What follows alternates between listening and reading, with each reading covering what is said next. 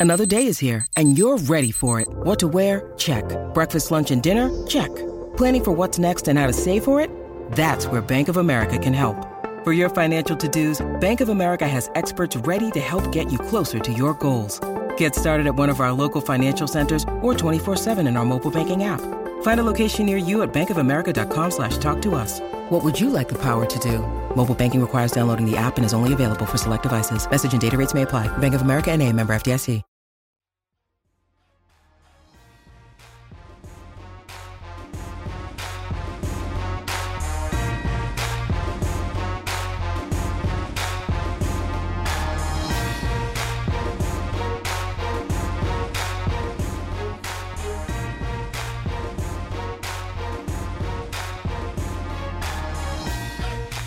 What's up, kinfolk? Welcome to the number one college football show. I am your host, RJ Young. Thank you for watching on the Fox Sports app, YouTube, or listening wherever you get your podcast. Today, we are going to recap the day's events in college football, and we have lots of moving and shaking going on. I went to the game at Oklahoma at Nebraska. We're going to get into that. We also had a really interesting upset that's told us more about the college football picture and a wild finish to one of the Cinderella teams of this season. But first, I want to start with today's game in Lincoln, Nebraska. Oklahoma traveled to Nebraska for the first time since 2009 with a new head coach, with a new head coach, Mickey Joseph, making his debut as the interim head coach at Nebraska. And Brent Venables, well, he rung him in Oklahoma style. You know that Oklahoma cut through Nebraska 49 to 14 like an international harvester through a high yield corn field. Look, it was over almost as soon as it got started. We saw Nebraska score about 11 minutes into the game, and that was the last time they would score until we get into garbage time. Oklahoma goes up big. I thought at one point we were going to get to 1997 in a revenge game. Those of you that do not know, Nebraska once beat Oklahoma 69 to 7 in what was one of the better years for Nebraska over the last 25 years, quite honestly. They win a national championship. I thought it was really interesting that going into this, Nebraska had uh, lost its last 13 games by a combined less than single digits, right? So we're talking about going back to November 21st, 2020, when Illinois beat the Huskers 41-23. That was the last time that Nebraska had lost by double digits. And then Oklahoma put an end to that today with an outstanding performance, both offensively and defensively. And I think that is the take from this Oklahoma team. They've given up a total of 30 points in three games. And I thought it was interesting to, to think about, could this Oklahoma team be in position to make the college football playoff this season? This after we got to a point where that was all we could talk about, right? I think it's really interesting that we talk about Oklahoma getting back to college football playoff because Oklahoma fans have been there, done that, and we don't want to show up there to get our heads handed to us once again. Meanwhile, you look around the rest of college football, Michigan feels real good about their team. Perhaps Oregon is going to find their way back in with a Pac-12 championship win. We'll just have to wait and see on how that goes. But even before this game started, we got to hear from Nebraska fans about who they think should be their next head coach. No, I didn't know if Big Red was going to bring it today, you. and I'll tell you what, they brought it. They brought it. Go, Big Red!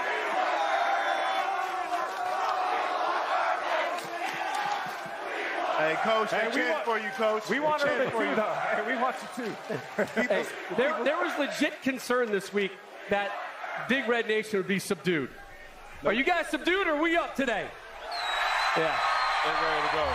So we know Nebraska wants in on the Urban Meyer sweepstakes. Hey, Big Red, if that's your man, go get your man. And it seems like Nebraska's interested. Dennis Dodd at CBS Sports reported that Nebraska had been in contact with Urban Meyer. You got to see Urban Meyer in the booth for the second half of the game, looking at what was going on, really giving a great analysis as from a coach's perspective about what Oklahoma was doing well, what Nebraska could work on. You can still see the strategy at work in his mind. He's got this new job. We'll see if he wants to get back into coaching. Nebraska, if that's your man, by all means, you know what he's capable of in the Big Ten. You saw what he was able to do at Florida, Utah before that. his coaching record, college football speaks for itself. I'm going to be interested to see who Nebraska picks. Maybe Mickey Joseph picks it up after this. We'll just have, to wait and see. From Oklahoma, Nebraska, though, I want to move to what I thought was the biggest game of this Tuesday 2:30 window for us. Number 25 Oregon hosting number 12 Brigham Young. You'll know number 25 Oregon rolled through Brigham Young 41-20 at Autzen Stadium. Since that Georgia game where they suffered that humiliating defeat they have been coming out gangbusters. And I thought it was a really fascinating game in that Oregon was doing to BYU what Georgia had done to Oregon. And for me, that means that Georgia is insanely terrifying. As a matter of fact, the joke I've been telling all day is that Georgia should occupy all four spots in every ranking that comes out on Sunday based on what Oregon was able to do to what I think is a really good Brigham Young team. You saw them take Baylor into double overtime in Provo. You also saw them pull out that win. Jaren Hall is an outstanding quarterback. It's rare that you could see a BYU quarterback throw for 300 plus yards, no interceptions, and still lose by 20 points to a team that quite frankly, we didn't think was going to be any good. Bo Nix goes for 222 pass yards in this game. Mar'Keise Irving goes for 97 rush yards of this game. And really, it's about Bo Nix not playing the SEC West, isn't it?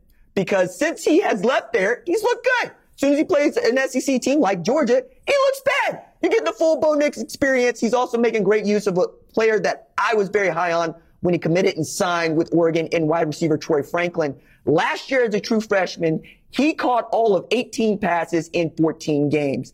This year, through the first 10 quarters of the season, he has caught 13 passes and two TDs. Already as many TDs as he had all of last year. It's great to see how Dan Lanning and Kenny Lanningham, Dillingham, excuse me, have made great use of him on the outside. Bo Nix able to take the top off the defense, making some outstanding throws. I got to see some great quarterback play in this game. I expect those two teams to give everybody they play a very hard time. And maybe we're going to be talking about Oregon playing in the Pac-12 championship. Maybe we're going to be talking about Utah. Maybe we're going to be talking about USC, but all of a sudden the Pac-12 seems a lot more frisky after what Oregon was able to do to BYU today.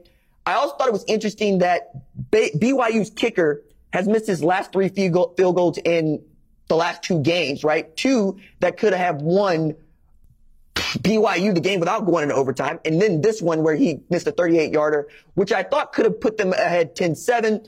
Turns out Oregon is a much better team than we have given them credit for. They did all this without Justin Flowe at linebacker, Noah Sewell, and he had been a really great tandem together. I would like to see Justin Flowe able to get back into the flow of things, if you will. And they have a great game coming up against Washington State. I'm very excited about. Washington State is a team that I think is on the rise. You saw what they were able to do against a top 25 Wisconsin what does this mean though for the college football playoff picture?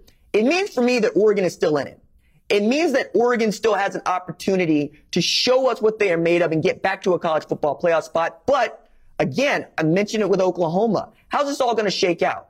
Because if you have, say, an Oregon that runs the table with one loss, wins the Pac-12 championship, you have an undefeated Oklahoma that really hasn't beat a team that we respect. Maybe it's Texas, maybe it's Oklahoma State. And then you have the Big Ten where Ohio State is playing as we are talking right now against the Toledo team, but Michigan is also 3 0, and we're staring at what I think could be the first in college football history. Since the Big Ten has gone to divisions, we're talking about perhaps having five teams, even six teams, even seven teams that could be undefeated going into Big Ten conference play. A little bit more about that later on. But sticking with the Big Ten, Penn State became the first Big Ten program to play a game at Jordan-Hare against Auburn.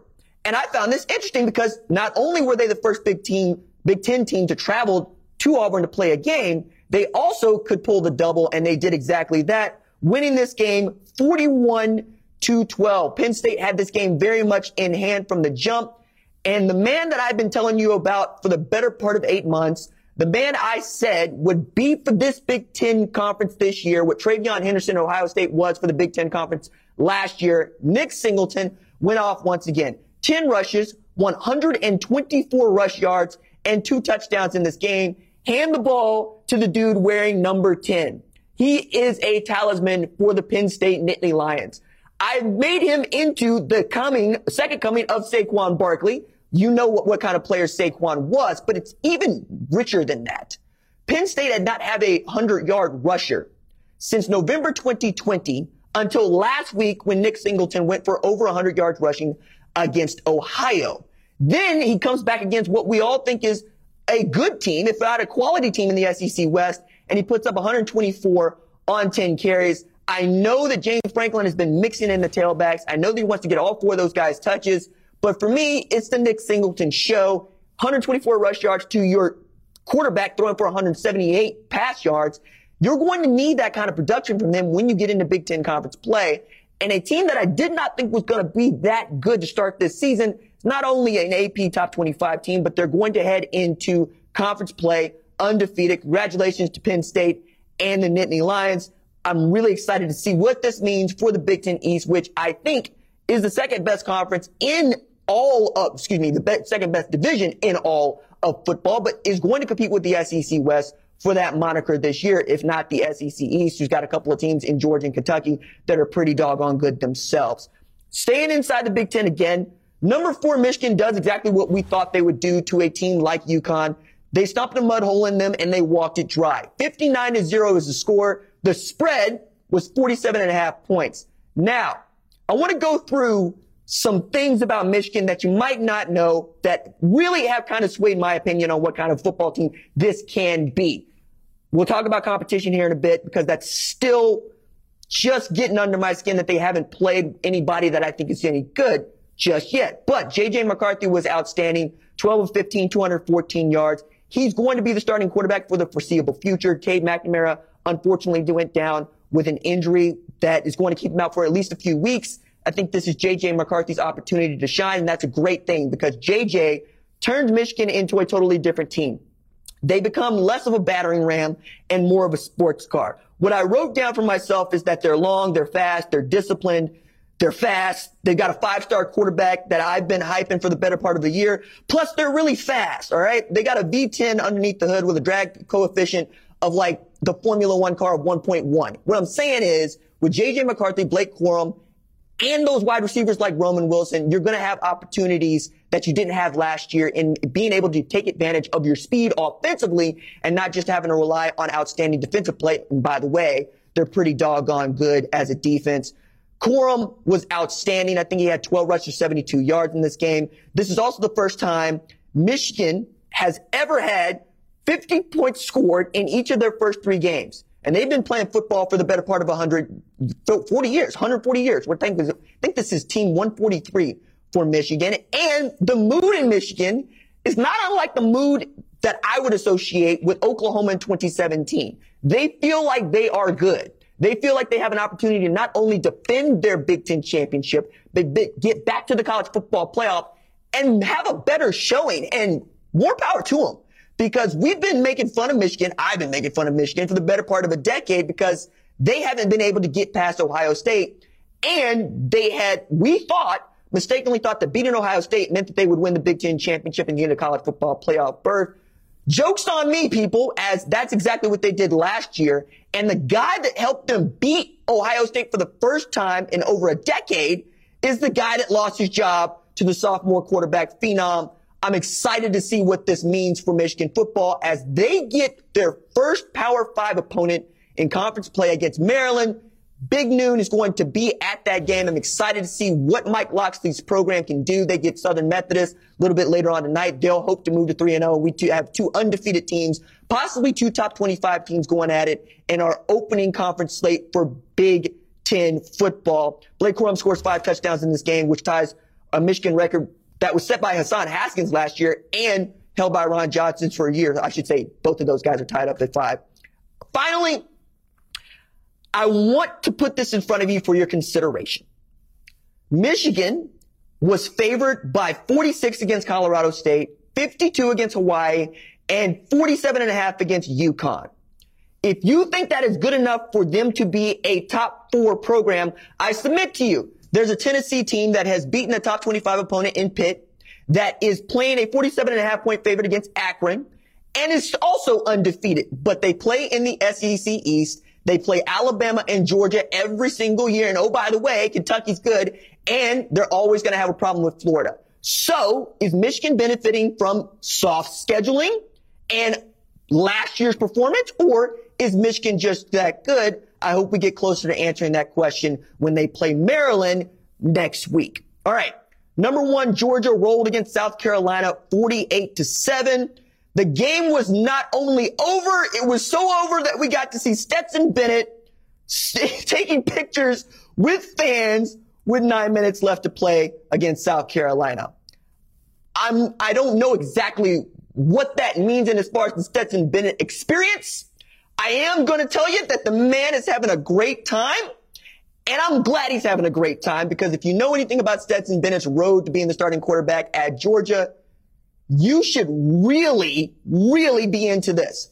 So he walks on 2017 to back up a Jake Fromm and a Justin Fields. He gets run off to Jones County Community College where he has to prove it once again. He gets scholarship to play quarterback at Georgia to back up what we thought was going to be. Remember Jamie Newman? Then it was JT Daniels. Then he becomes the guy and credit to Kirby Smart. He does not come off of the dude from Blackshear, Georgia that just wanted to be a Georgia Bulldog and play quarterback. I thought he was middling to fine last year. He showed flashes of being good. And this year, he's got some absolute wiggle. This year, he's got some absolute swag. And he is going to launch himself into the Heisman Trophy competition this year in a way that, frankly, I don't think any of us saw coming from Stetson Bennett. The numbers that he's putting up now put him on par with what Bryce Young was doing last year, what CJ Stroud was doing last year. You know that Bryce Young is the reigning Heisman winner. You know that CJ Stroud was a finalist. It's hard for me to look at this Georgia Bulldog football team, who they beat, how soundly they beat them, and not see Stetson Bennett at the Heisman ceremony at the very least, if not raising the trophy as quarterback at Georgia. What a storybook ending that would be for a guy that just wanted to walk on and play ball for the Georgia Bulldogs. Also, to finish tonight, we had an outstanding finish to one of the better games that I didn't know we were going to get. Appalachian State, Troy.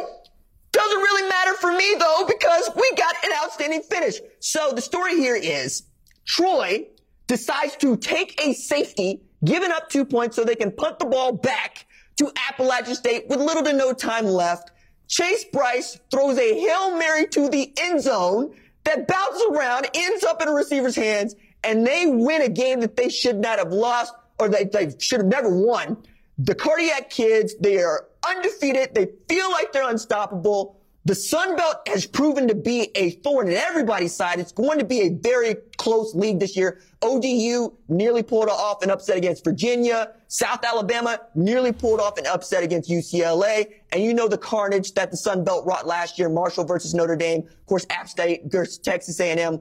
I'm very excited to see what Sun Belt football looks like. Coastal Carolina is going to be in the mix. We're going to get to see Louisiana in the mix. It's going to be a lot of fun over there in the leather Sun Belt coming to your Power Five school in the near future, I'm sure. But right now, they're going to have to figure out who their champ is. And maybe we're talking about them being the highest ranked group of five champion to make a New Year's Six bowl next year. All right. That is going to do it for this episode of the number one college football show. My thanks as always to our lead producer, Tyler Wojak. Our senior producer is Catherine Donnelly. That is Jeremy Bimbo on the camera for yours truly today. Niles Owen is on the live stream switches. Our social media maven is Javion Duncan. Our lead of screening is Rachel Cohen. I'm the host, RJ. We will see y'all tomorrow to talk through the Associated Press's top uh, 25 rankings and my top 25 rankings. Spoilers, Kentucky's not going to be at four tomorrow. I'll see y'all tomorrow. Deuces.